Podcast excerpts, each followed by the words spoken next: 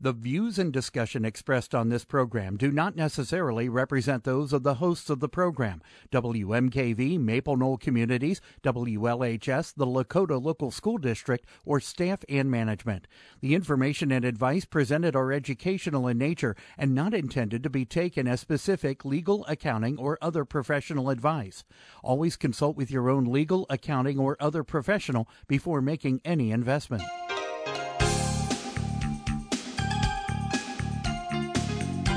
Welcome to Real Life Real Estate Investing, a show to help you gain financial freedom by investing in real estate.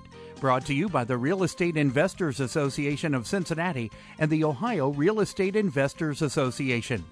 You're listening to Real Life Real Estate Investing on WMKV, WLHS, and the Maple Knoll Radio Network.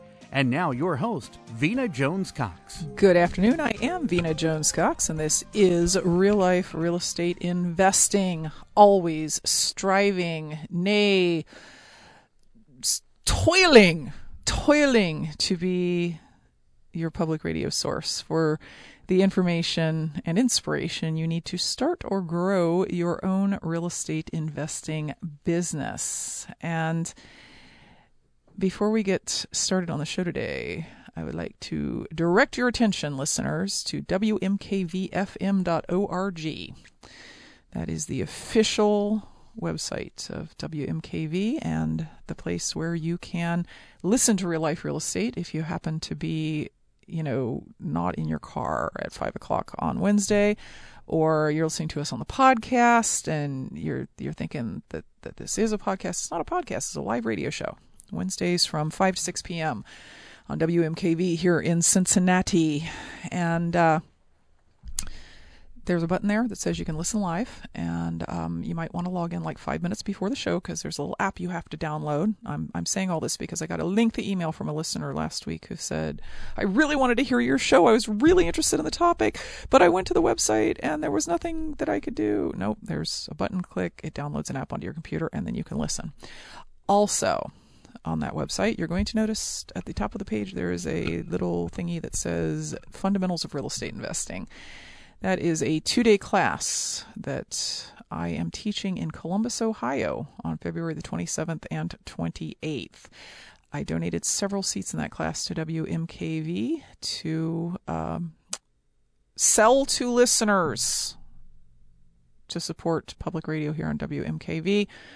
We made five available. We still have one left, and it is an amazing class. Um, just taught it here in Cincinnati about uh, two weeks ago, and had incredible feedback from people saying, you know, really filled in my the gaps in my knowledge. Now I really feel like I'm ready to go out and make deals, and uh, you probably need to come to it unless you feel like you have all the knowledge you need and you can just make all the deals you want. So to go to WMKVFM.org, click on that button that says Fundamentals of Real Estate. It's a $697 pledge to come to Columbus and take this class, or you can watch it online. You don't have to come there. You can sit at your computer at your house on February 27th, 28th, and we'll just ship you the 200 page manual ahead of time so that you can uh, f- read it first and have good questions to ask and so on. WMKVFM.org. We are continuing our now almost two month long series of investors of uh, interviews with real life real estate investors. And today we have a couple of folks on who are in a niche that a lot of people are interested in but very few people actually understand how to make money in. And that is what would commonly be called vacation rentals or resort rentals or or now that we've got organizations like Airbnb around nightly rentals. Um, two different guests Brad Mankato, who is a full time real estate investor and entrepreneur from the Branson, Missouri area. He's got over 12 years' experience in construction as well as um, buying and fixing up houses. Uh, he is the owner of one of Branson's um, biggest kind of upscale vacation home rental type places. Uh, my other guests, oh, and he's also, by the way, because this deserves its own set of attention. He's the co-founder of the Springfield Branson Real Estate Investor Networking Group, and I make a big deal out of that because that's a lot of work, and people who people who start and run those groups deserve a big giant pat on the back.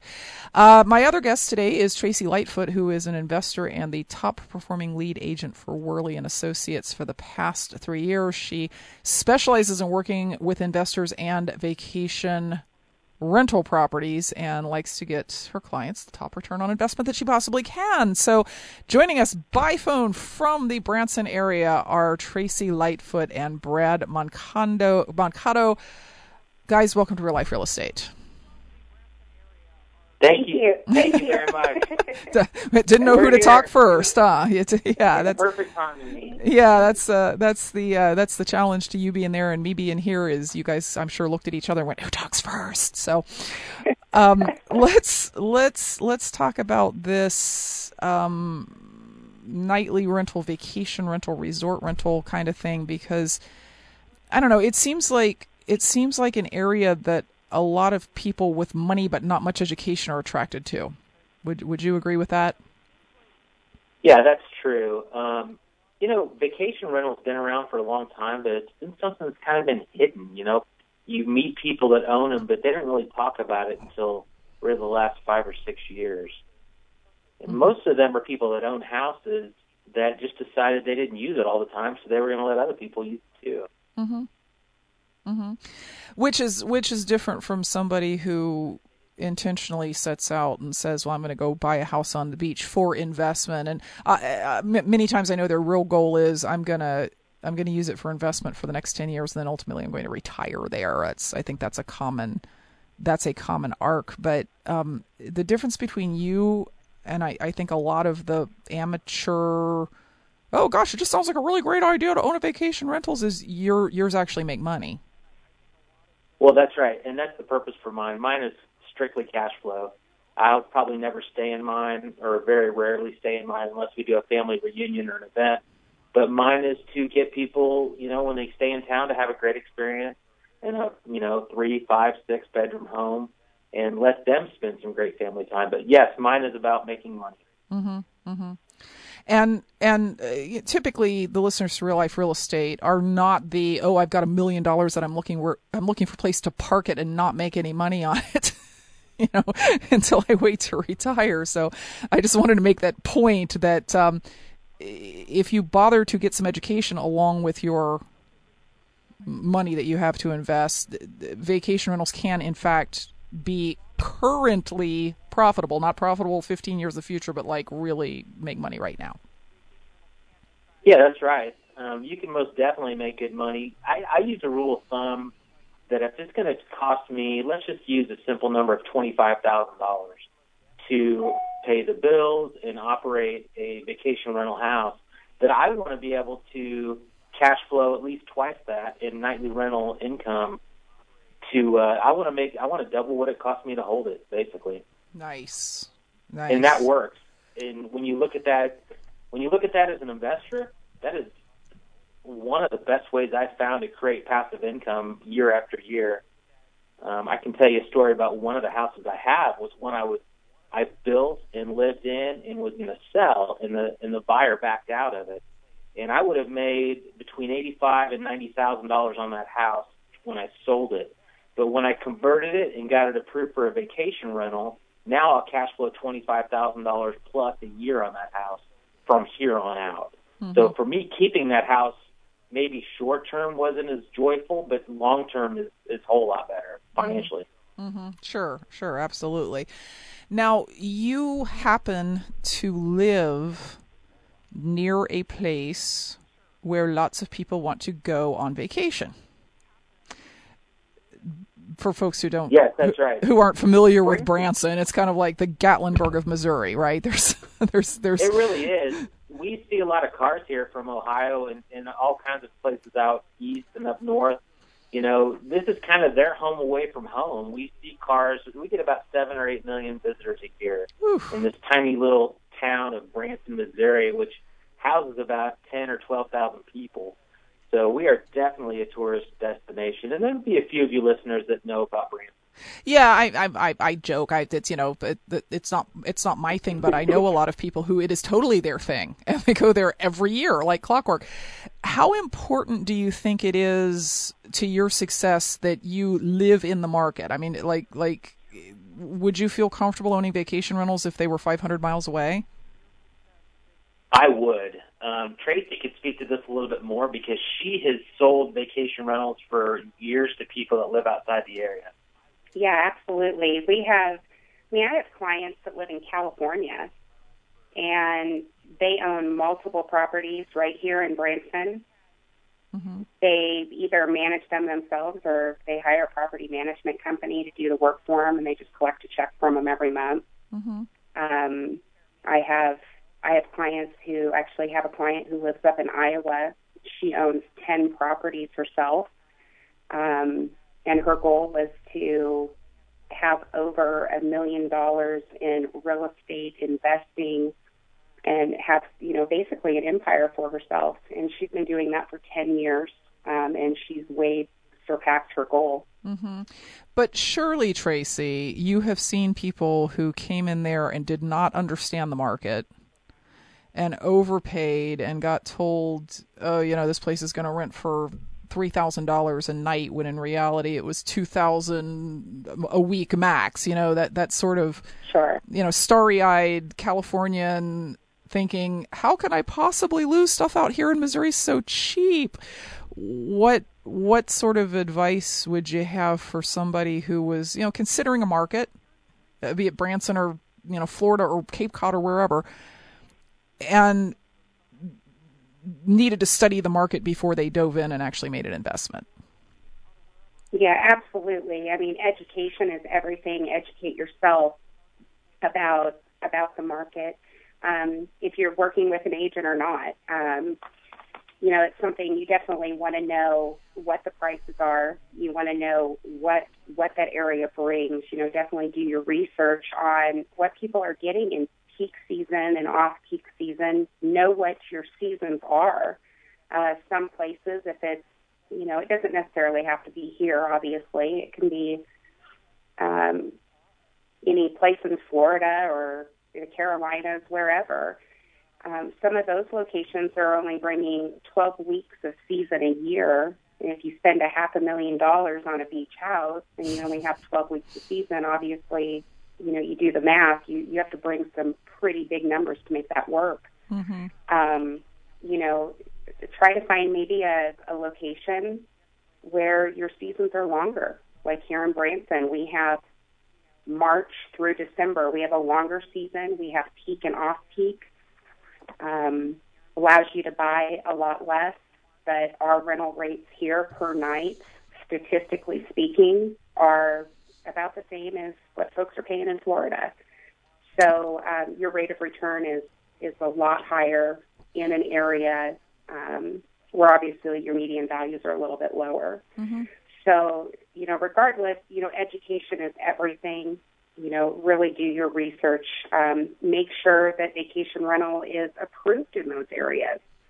Um, make sure you know your municipalities if there's HOAs, your covenants and restrictions, you know, there are things that go along with it, but it doesn't have to be complicated, and you can make a lot of money doing it. Mm-hmm, mm-hmm, very good. Uh, you're listening to Real Life Real Estate Investing. I'm talking today to Tracy Lightfoot and Brad Moncado. And Brad, I know I keep mangling your last name, but I just have, I'm having such a hard time with those two syllables. Moncado. I'm having such a hard time with those two syllables. I don't know why. Uh, these guys are experts uh, by virtue of having done it on vacation rentals as investments. So if you've ever thought about this or you've got questions about it or how it works, you can give us a call at 877-772-9658. Again, that's toll free, 877-772-9658. Or you can send us an email, askvena at gmail.com. Welcome back to Real Life Real Estate Investing. I am your host, Vena Jones Cox. My guests today are Brad and Tracy. See? Didn't make anybody's last name. Brad and Tracy, who are uh, an investor and an agent, uh, respectively, from the Branson, Missouri area, and who are heavily involved in uh, vacation rentals, like profitable ones. Not the kind that you buy because someday you're looking for tax break right now, and someday you hope to maybe move into it. But in the meantime, it loses money every month. These these guys are into like making money every month on these, which uh, interests me much more so than than this, the idea of you know just effectively sticking my money in a mattress. and uh, we're we're talking about uh, the pros and cons. You know, giving you advice if you've thought about this. Uh, eight seven seven seven seven two nine six five eight. Also, you can send an email, and I'm going to spell the email address. It occurred to me after I said it before the break that not everybody knows how to spell Vena. It's ask Vena, V like in Victor, E N A, at gmail.com uh, with any questions that you have about vacation rentals and how you might be able to make them successful for yourself. So let's kind of let's kind of um, dig a little more into the day to day here of of what these things are like. Now, um, there's been a lot of brouhaha in the news about Airbnb type you know, taking it out of the hands of the hotels, um, direct to right consumer to consumer uh, type nightly rentals, and some people are very upset about it, and some people think it's the best thing ever. Why? Why all of a sudden is this in the news every time I turn around? I think the biggest reason why is because people are making money off of maybe a room or a space in their house that they never use and they see it as an opportunity to let people stay in it and make dollars. You know, people are motivated by money. Mm-hmm. You know what's interesting is uh, we have a member at one of at our our group uh, up in Columbus, Ohio. Columbus, Ohio. There's no beach. There's no mountains. There's no skiing. There's no country music. There's no who makes a mint renting a house out by the night on Airbnb. Or I, am not sure that's the exact one, but one of one of those uh, related things. And and if you'd have told me that you, uh, Branson, I get it. you know, people people want to go there and they want to spend a week. If you'd if you'd have said, well, but you can also do it in Cincinnati, I you I would have called you a liar. You know, but apparently it's a it's a real thing now. That's not exactly the same thing as a vacation rental because that's more of a you know, either like you said, I've got a two family and I do half of it on a nightly basis, or maybe I've got a room that I rent on a nightly basis, or something like that. But um, if you haven't been following this, you need to you need to start looking around, ladies and gentlemen. So, um, but but but this is to you. This is a business. This isn't just this is my room that I'm renting. You're actually you actually have several of these. How, how many how many rentals do you how many vacation rentals do you own, Brad? Well, the the fun part about the vacation rental business, especially when you tie it in with Airbnb, is that a lot of people look at it by the dwelling, but we look at it by the room.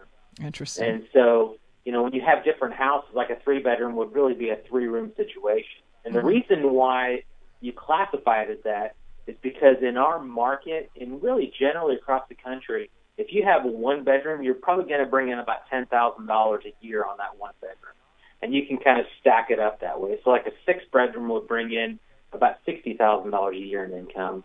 So on the rooms that I've got, um, I'm up to eighteen, and I'm working on an offer right now where I'm going to have eight more. Mm-hmm. And so you know, it's this is a little bit newer to me in the business. I've been a real estate investor for years, but being in this tourist market and finding the cash flow in these vacation rentals has been great. Mm-hmm. You talk about Airbnb as well. I've stayed in some in places. I've got my houses on there on Airbnb, and I've stayed in other places using Airbnb. I'll give you an example that my uh, daughter was trying out for a Disney, um, you know, tryout to be in one of their be one of their shows. We went to Dallas. Well, I went on on the website. I found a place to stay, and we stayed in a couple's loft there were four of us. We stayed in their upstairs, three bedroom, two bath area, and uh, it was a unique experience. And they made breakfast for us. Um, it was it was it was really pretty fun. You meet people that you've never met before. Mm-hmm. Mm-hmm. now coming coming back to to your specific properties in the Branson area, and you say, "Oh, I Mhm. only own 18 rooms." Well, you know that's like 18 rooms more than me or probably any many of my listeners. Um, what and you mentioned like there's there's you know, two bedrooms, three bedrooms, four bedrooms, six bedrooms. I would like if if somebody offered me a six bedroom house just to rent, I would be a little leery of it because I'd be like, well, that's a lot of maintenance, that's a lot of turnover, it's a lot of square footage to heat and cool. Do you actually prefer? I mean, do you find that in vacation rentals, bigger is better? I absolutely find that to be true. Um, I, I know a lot of people that have small and big in this area, and to me, it's about the same amount of work to own a two bedroom as it is to own a six bedroom.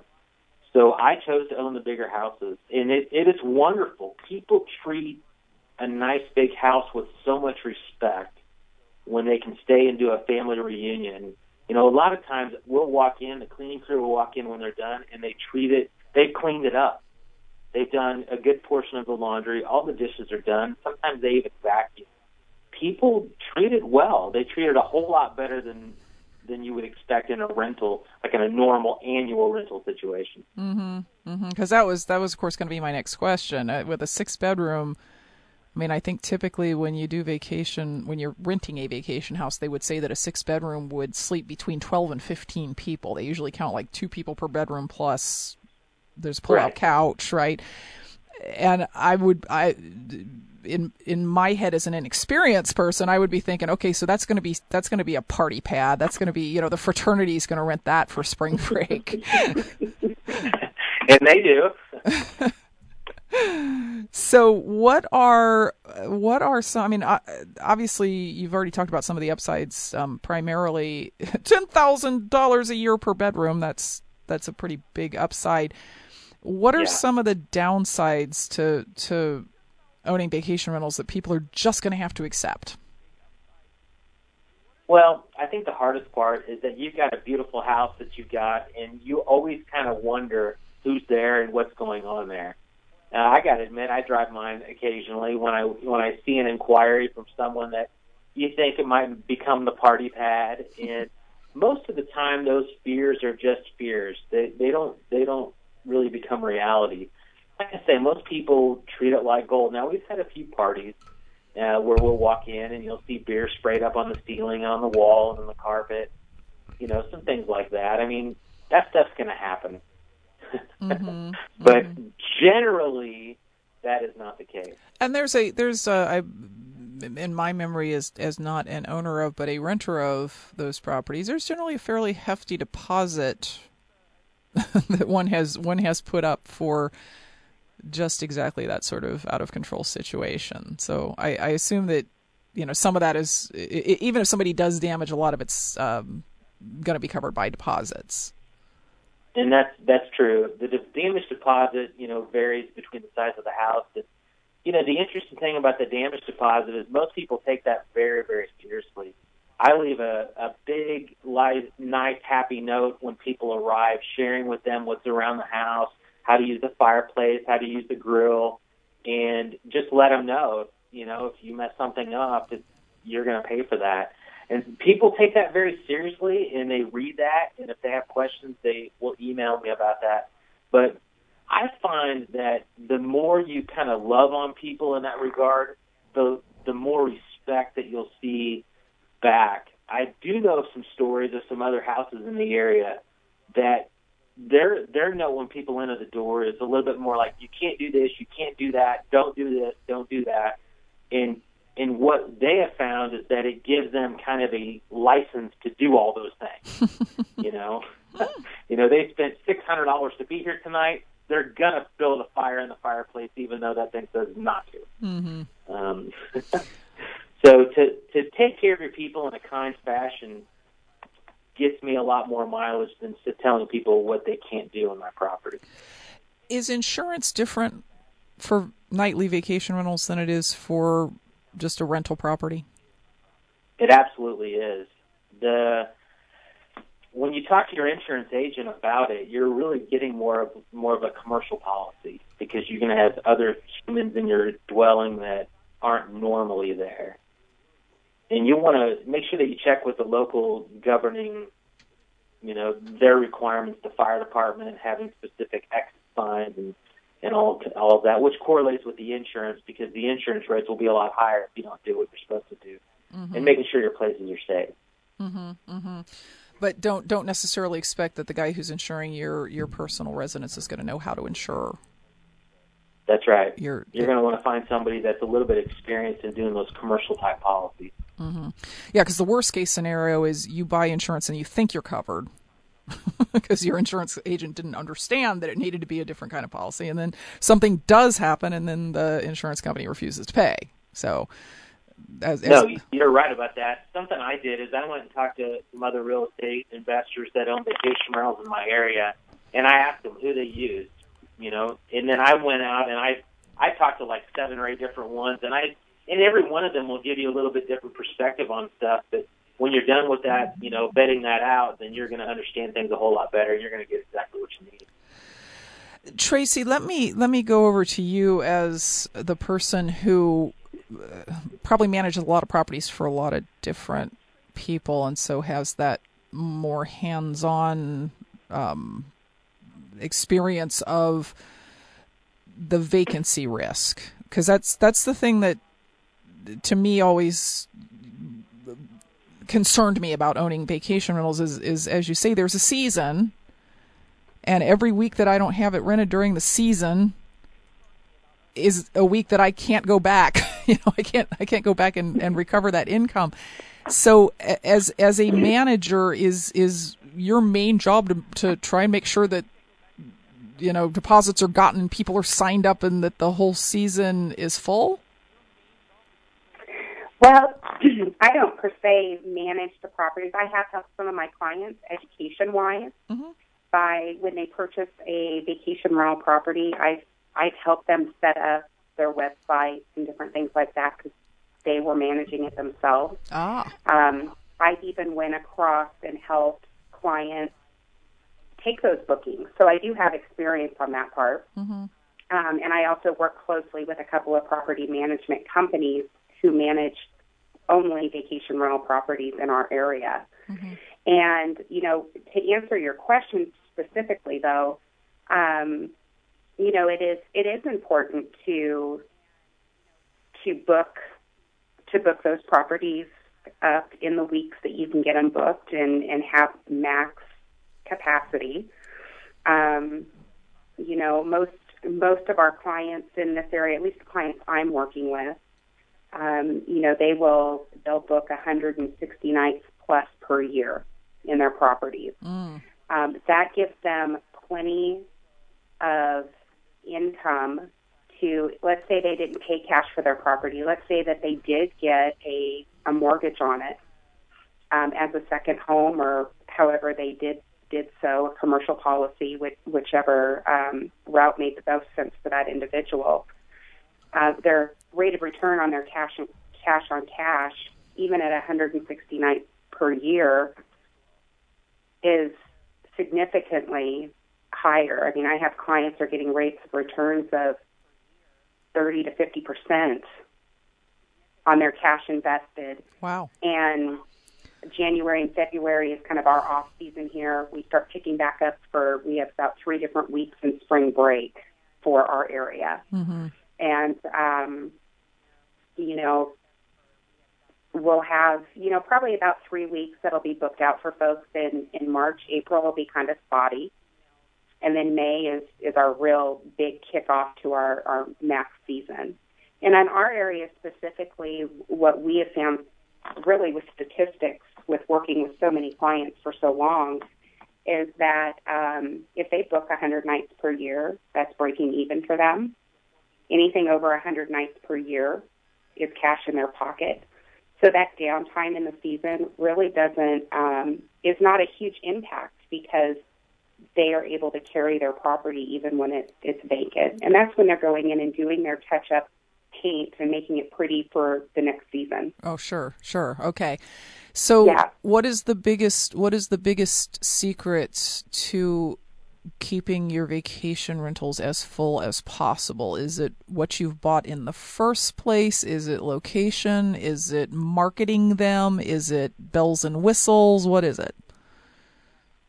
I'm going to say, you know, how I coach a lot of my clients when they're buying property. Uh, people want king size beds and flat screen TVs, and they want a clean place to lay their head and and comfortable, you know, mattresses. Um, it doesn't really necessarily have to be location. You know, I have clients who have property on the lake. I have clients that have property in the country that would not make sense by any means, but they're cash flowing like crazy. Um, so it's not necessarily location wise, um, but it it is. You know, if you have if you have a game room, put a pool table in there or an air hockey machine. Mm. You know, you know, add something for that family to do while they're there. Mm-hmm. Um, not necessarily will they be in your home the whole time, but if you hook up a Wii in the entertainment center and and add some games or some extra DVDs for movie night, um, that makes a big difference. See, everything you just said is a lot cheaper than what I thought you were going to say. I thought I thought you were going to say, well, you got to have fifty thousand dollars worth of upgrades, and you're you're you're talking about oh, no. a few thousand dollars difference. So that that's very cool. All right, uh, we need to take a quick break. After which we will come back and talk to Jerry, who is on line one in Cincinnati, and answer the question from Christine in Atlanta. You're listening to Real Life Real Estate Investing. Welcome back to Real Life Real Estate Investing. I am your host, Vena Jones Cox. If you are not connected with Real Life Real Estate, you need to get connected. There's some very exciting stuff coming up, both locally here in Cincinnati and around the country that you are not even going to find out about unless you are on our contact list. You can do that by going to realliferealestate.com. There's a little box at the top that says, I don't know, something like stay in touch with real life real estate. If you do that, you will get a weekly e letter with information by and about our guests, reminding you to listen to the show live so that you can answer ask questions. Plus, there will be articles that will help you become successful investing in real estate, all kinds of neat stuff. realliferealestate.com don't neglect that. Uh, we're going to go to the phones and talk to Jerry, who is calling on line one from Cincinnati. Jerry, welcome to Real Life Real Estate. Hi, Vena. Um, you may have covered this. I lost. I, I drove out of uh, range and I couldn't ha- hear for the last 15 minutes, so I apologize as, as already addressed this. Um, as you know, I, I just bought my first uh, vacation rental property down in Florida, and I was just curious how uh, your experts there have gone about determining the appropriate uh, rental rates, you know, for in season, off season, that sort of thing. Obviously, you want to maximize the the net net, um, you know, most weeks rented at the greatest amount that you can. So, I just curious on how they go about determining that. Brad, did you um, go ahead. Uh, this is, you know, basically, we've actually done some research for clients in other areas in the nation, actually, and what what we're looking at is you know go on those vacation rental websites where everybody's booking booking these um, booking your vacation rentals and really pinpoint pinpoint and target the location that you purchased in. You know see what your competition is running for in those peak and off peak. You know they should have it specifically listed out what a peak and off peak um, you know, if it's red dates, blue dates, you know, however somebody lists their property, that would be one way to research that specifically on rates. Um, mm-hmm. And then you may want to also, you know, you can pick up the phone and, and call some of those owners. Um, ask them questions. They're friendly. They will talk right. to you, especially since you purchased one. You're in the club. yeah, yep, yep. yeah, we've talked to our neighbors. yeah.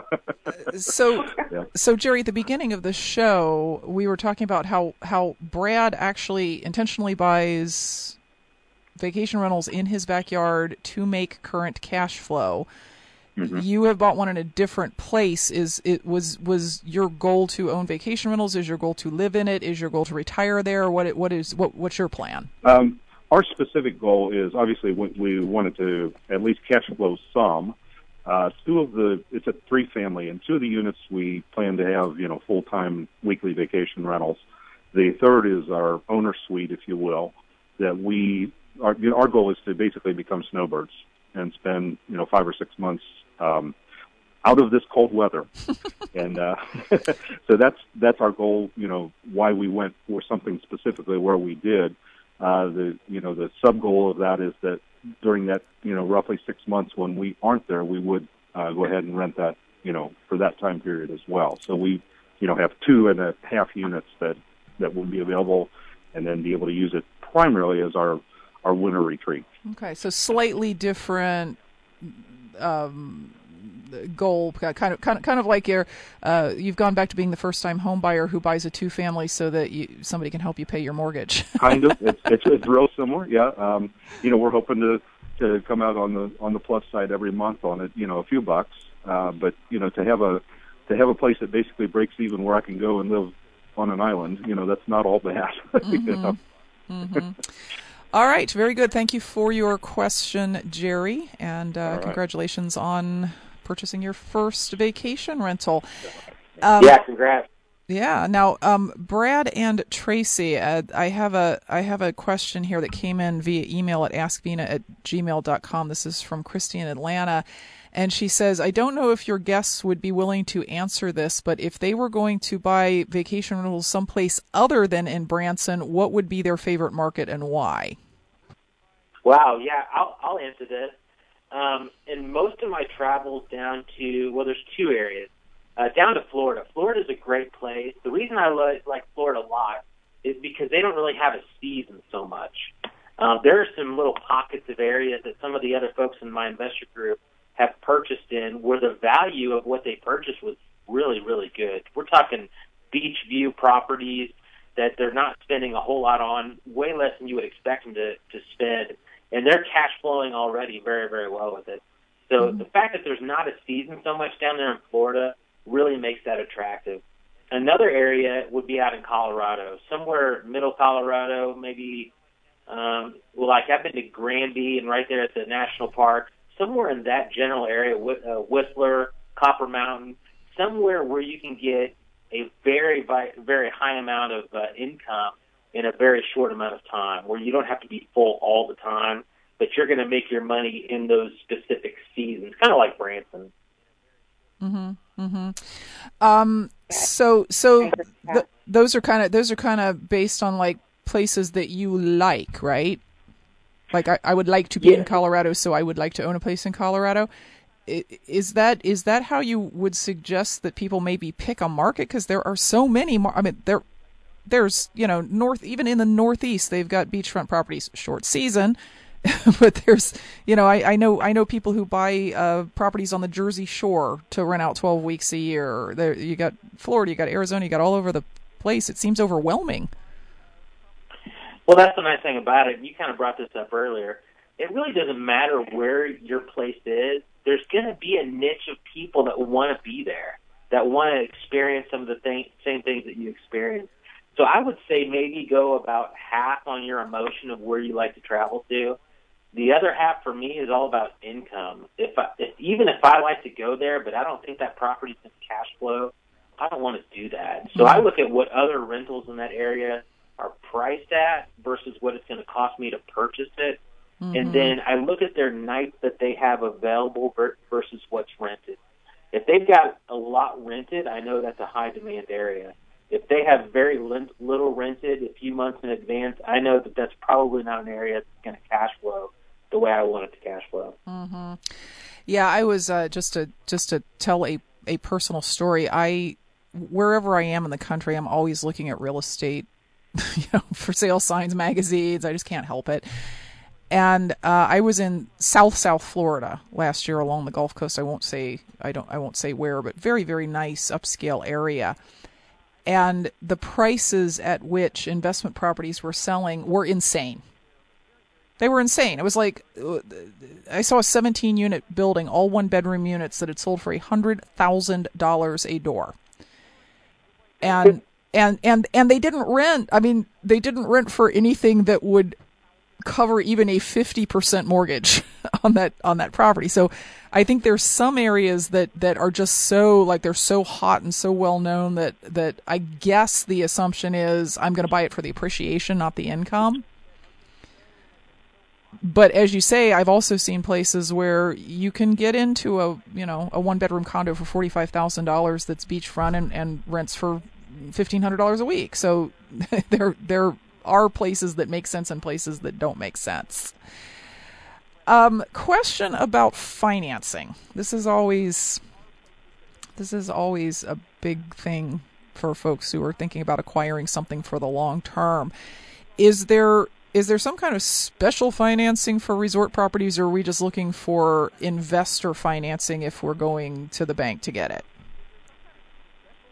Well, that most definitely is a tri- tricky topic. Something that I've found is that if you have a good relationship with a banker, especially if it's a local bank, I mean, that's going to be your best opportunity. A lot of times the national banks and the regional banks, you know, they all have a different set of guidelines that they have to play by but your local banks know the area that you're trying to buy a place in. They they understand things a little bit differently. And if you can get educated, you know, we teach a lot of people a lot of things with our systems that we have. But when you teach them and they become educated and they can put together a pro forma and show that they understand what they're talking about for return, it'll go a long way with the conversation of a bank to the bank. You know, I have seven or eight different banks that when I find an opportunity that I shoot it out to. Um, and, and that allows me to, to kind of compete with one another with what I'm trying to do. As a, as a real estate investor, and I know a lot of your listeners are real estate investors, if you can keep your mindset in your real estate investor mindset when you're purchasing houses at a significant discount or at a great value, and then you can find how they could be turned into or zoned properly for a vacation rental it is a win-win situation. And when the bankers see that you're doing that, they will buy into your situation a little bit better. Mm-hmm, mm-hmm. So I think I think what I'm reading between the lines here is that is that your typical big Fannie Mae type lender is not real fond of vacation rentals. That's true. There's just too many hoops to jump through, and and uh, they very rarely will even talk to you about it. Interesting. Now, what about creative finance strategies? Are there are there motivated sellers of vacation rentals out there who might carry financing themselves or lease option you a property or land contract things like that?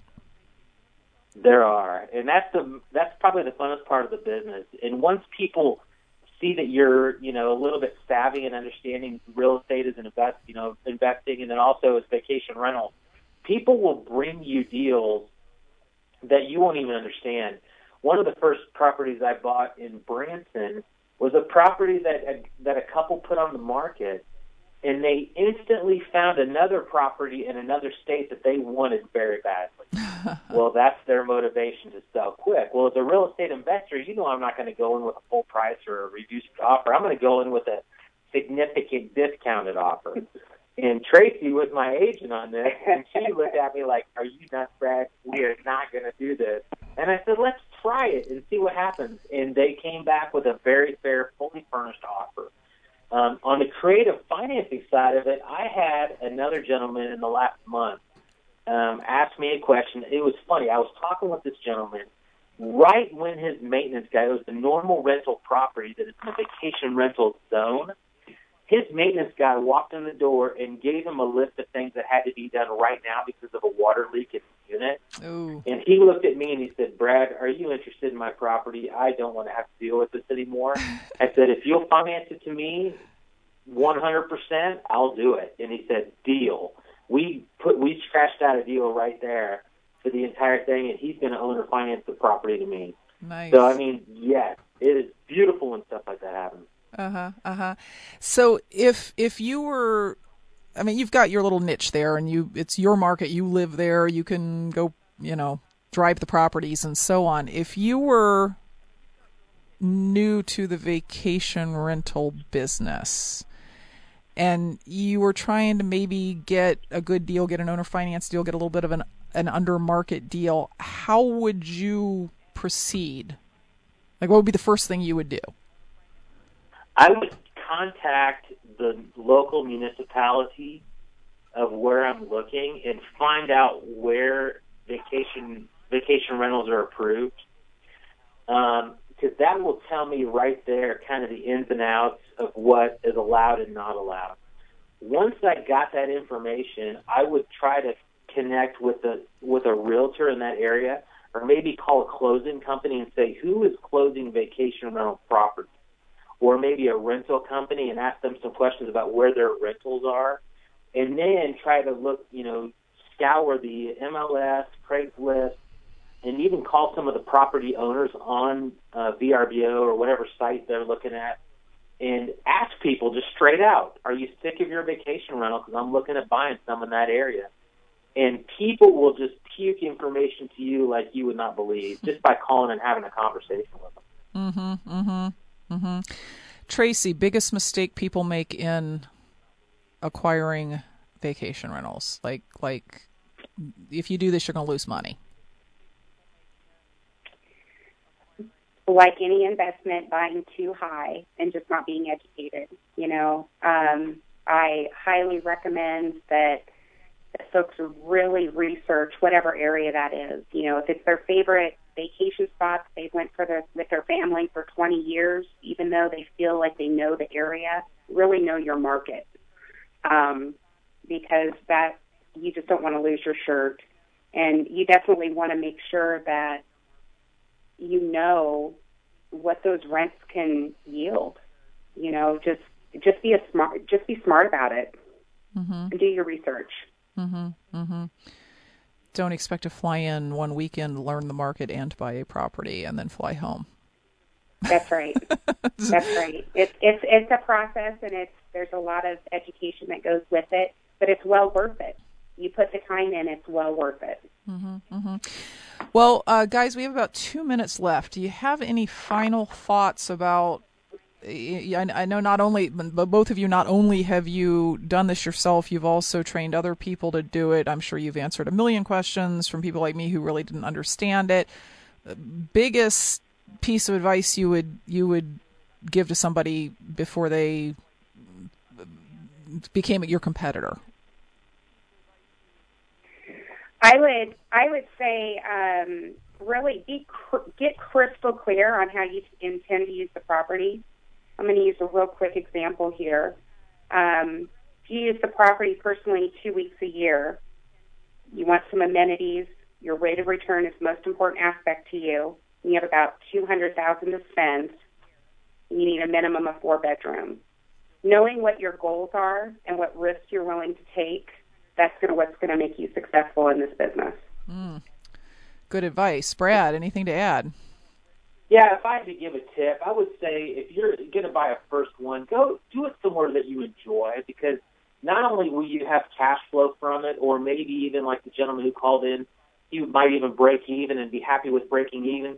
But that also gives you a place to go enjoy life with your family to me, that's as important as anything. nice, very nice. Okay, uh, thank you very much. Uh, that's Tracy Lightfoot and Brad Mancado talking about their experiences as investors and uh, agents in the Branson, Missouri area, uh, owning vacation rentals. So, uh, hope uh, you listeners learned a lot from that. I know I did, and I know we will be back next week with more information to put you on the path to financial independence through real estate investing. Until then, happy investing.